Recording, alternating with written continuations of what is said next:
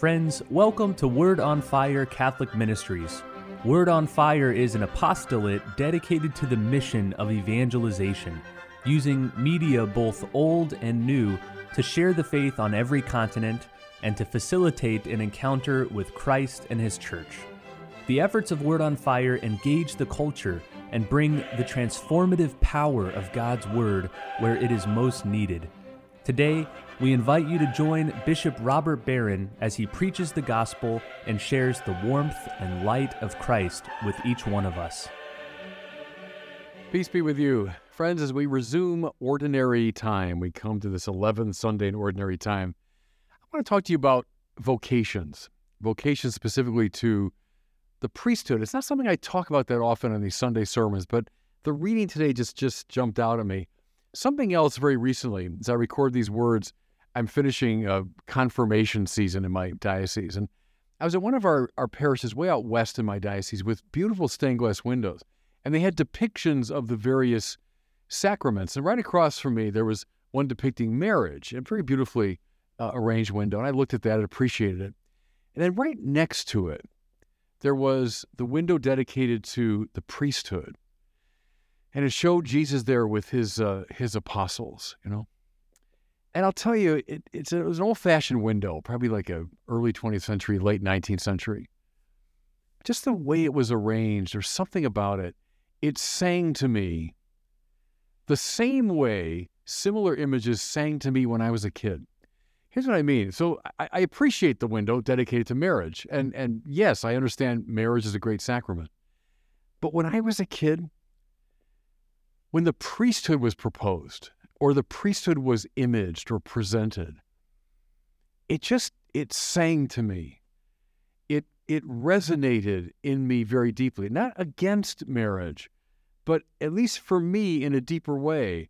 And so here I am now, many years later. I've been a priest for 37 years, been a bishop now for almost eight years. And but I'm looking up at that window, and honest to God, I'm feeling the same thing.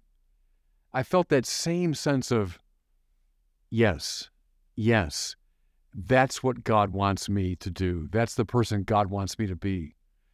We talk about vocation to the priesthood, vocare, right? To call. It's not some vague idea, it's very mysterious.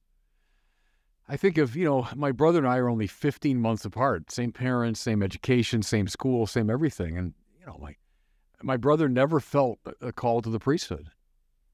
But, but I did it would be facile to say, well, well, of course you did because you're from this Irish Catholic family and went to Catholic schools. Well, I know my brother did too, but he didn't feel the call. Looking up that window reminded me of what it was like to feel that. Yes, yes, that's what Christ wants me to do. That's the life he wants me to lead. Now, here's why I'm thinking about this. Our gospel for today from Matthew at the sight of the crowds, Jesus' heart was moved with pity for them because they were troubled and abandoned like sheep without a shepherd. Now, we just heard that because last week I preached on Corpus Christi and I used that passage from Mark, but the same language is used. You see, the Lord says to Ezekiel, I myself will come and shepherd my people. Well, here he is now in person. His heart moved with pity. It's the compassionate Christ who wants to shepherd his people. Now, why? Because they're troubled and abandoned. What's the priest called upon to do? To participate in this shepherding role of Christ. To feel that same pity, that same compassion for Christ abandoned and troubled people. Are there lots of troubled and abandoned people around today? Uh huh. Open your eyes especially in our culture now, it seems to me, a lot of people are like sheep without a shepherd. And the same Christ is looking out in the same way at his church and feeling that same compassion. But see, what does he want to do? Listen. Then he said to his disciples, The harvest is abundant, but the laborers are few. So ask the master of the harvest to send out laborers for his harvest. What's he talking about? the priesthood. Oh, this clericalism. No, it's not clericalism. It's the opposite of it. Clericalism is, a, is divorcing priesthood from the care for the people. That's what clericalism is. No, no, this is a desire to share in the shepherding role of Christ, to feel in your heart the same compassion, the same pity he feels for his lost and abandoned people. Again, the beauty of the biblical style here, everybody. Yes, Christ could, I suppose, shepherd the whole church by himself, but he gives us the privilege and prerogative of sharing in his work. The harvest is abundant, but the laborers are few. Stir up, see, stir up. Ask the Lord to stir up this feeling. It's the one that I had as a kid. And that I, that I felt even the other day, that same sense of, yes, this is what I want to do. This is who I want to be. Someone that shares in Christ's shepherding ministry. Listen now. I know there are people right now listening to me who feel that same pull, feel that same attraction. I know there are. You're listening to me right now. If you sense that, don't ignore it. If it's something that comes back to you again and again and again, even as you try to turn from it, but it comes back to you, that's a sign. That's a sign that Christ is calling, vocare, he's calling out to you to join him in his shepherding work. So listen. Then he summoned his 12 disciples and gave them authority over unclean spirits to drive them out and to cure every disease and every illness. We just heard his people are troubled and abandoned. Okay, he needs shepherds who are going to do some strong and hard work. See, don't think for a second, everybody, that the priesthood is some kind of namby-pamby uh, uh, vocation. On the contrary, it's a warrior's vocation. Listen again. He gave them authority over unclean spirits. Are there unclean spirits around? You bet. You bet there are. Unclean spirits, yes, in that full metaphysical sense, but also unclean spirits of pride and of envy and anger and of sloth and of gluttony and lust and and uh, and imperialism and, and the drive for power, cruelty, hatred, violence. You bet there are. There are a lot of unclean spirits. And Christ calls shepherds, pastors, warriors, and he gives them authority over these spirits. Oh, what do I know? What can I do? Oh, who am I? Come on. That's not the priesthood. That's some namby pamby simulacrum of the priesthood. The real priesthood is this tough warrior's work. But the Lord has given authority to these shepherds over these unclean spirits. One of the problems I think everybody, especially young people, have is they're beset by the unclean spirits, but there's nobody around them who's claimed the authority over them. Oh no, you do whatever you want, you be whoever you want to be. Yeah, and it's leading everybody over the cliff. What we need are laborers, warriors, shepherds who have the authority from Christ over unclean spirits and can affect this transformation of the world. That's what the priest is about. See, to drive them out. We're not having dialogue with unclean spirits. Listen, by the way, Pope Francis is really good on this. Talk about Mr. Dialogue. He is, indeed. But he, he always says, you don't dialogue with the devil. You don't dialogue with evil spirits. Dead right, you don't. You drive them out. And it's priests who've been given that authority to do it. Uh, to cure every disease and every illness. I've known some priests who do indeed have the charism of physical healing. I've known some.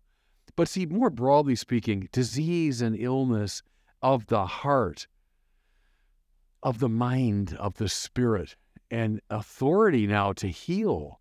Priests are healers. Priests are healers. That's serious business, too. Don't you love it? The names of the 12, the people that he called to this task, who are they? Well, we know them. Simon called Peter and Andrew, James, son of Zebedee's brother John, Philip Bartholomew, Thomas and Matthew, the tax collector, on and on. Great figures, yes, indeed. Great saints, yes, through the power of, of grace, but deeply flawed, compromised people at the same time. You know, but Christ called them. Christ called them. Don't say for a second, "Oh, look, I, I he never called me. I'm too much of a sinner. I'm too much of a loser. Right? I'm I'm too much of a bumbler. Well, look at these people. I mean, they were they these are hardly paragons of humanity, but yet the Lord called them and He equipped them and gave them authority over unclean spirits. He might be calling you. He might be calling you. Jesus sent out these twelve, instructing them thus. Do not go into pagan territory or enter a Samaritan town. Go rather to the lost sheep of the house of Israel. Can I suggest there's something I think of great contemporary uh, resonance here? Because I think the first task of priests in the West is to find all those who have wandered from the church. It's not necessarily to go to the ends of the, the world and, and declare the gospel to those who've never heard it. There is plenty of work right now in our country and our culture to find the lost sheep of the house of Israel. I mean, people who were born and raised Christian or Catholic, but who wandered far from the gospel, wandered far from Christ. Good. That's the call of our time. Maybe you right now are feeling that call. Don't ignore it, respond to it. Go and make the proclamation the kingdom of heaven is at hand. Right. There's a worldly kingdom. There's a worldly kingdom. It's all around us, eh, based upon what Augustine called the libido dominandi, the lust to dominate. Uh, it, it's, it's characterized by, by self love, Augustine says. Oh, that kingdom, it's got institutions and it's got powerful people associated with it. It's got means of communication. It, its tendrils, its, its tentacles reach into every aspect of society. I know all about that kingdom. But see, the priest is called upon to declare a different kingdom, the kingdom of heaven, the one that's come in power in Christ. And now we need people to proclaim it and to make it a reality. There's the call of the priest. Oh, what do I know? Who am I? Forget that. No, no, you've been equipped to deal with evil spirits. You've been equipped to teach, you've been equipped to proclaim the kingdom of heaven. Get to it. The harvest is abundant, but the laborers are few. And then, unless we forgot, his last words cure the sick, raise the dead, cleanse lepers, drive out demons. Well, there it is. You know, unless, in case we've forgotten what he just said a few lines ago, he says it again. There are armies of people who are sick, who are leprous, who are demon possessed, who are spiritually dead. Right? You know a, a, a lot of them. Maybe you've been there. You know about that. We need priests who have this capacity to do these very things. Look at the last line. Without cost you've received, without cost you are to give. Now there's the priest's life, seems to me. Without cost you've received. You've been given gifts, grace. I think of my own vocation as that. It was a great grace, and it was it was it was just weirdly awakened the other night when I looked at that window and thought, yes, that's that's the life for me. That's what I'm supposed to do. I was given that without cost. It was a, it was a grace. So now without cost you are to give. See, all of these tasks authority over the unclean spirits and teaching and preaching and proclaiming the kingdom and curing the sick and raising the dead all of that is a gift, all that's grace. So give it without cost. Think about it. We need you, people right now, listen to me, who might feel this summons from Christ. Don't ignore it. Don't ignore it. Follow it. I have found it to be the source of the greatest joy in my life. That from the time I was a little kid, I allowed that call to kind of echo within my own soul. And God bless you. Thank you for listening to this week's homily from Bishop Robert Barron. For more resources from Bishop Barron, please visit wordonfire.org.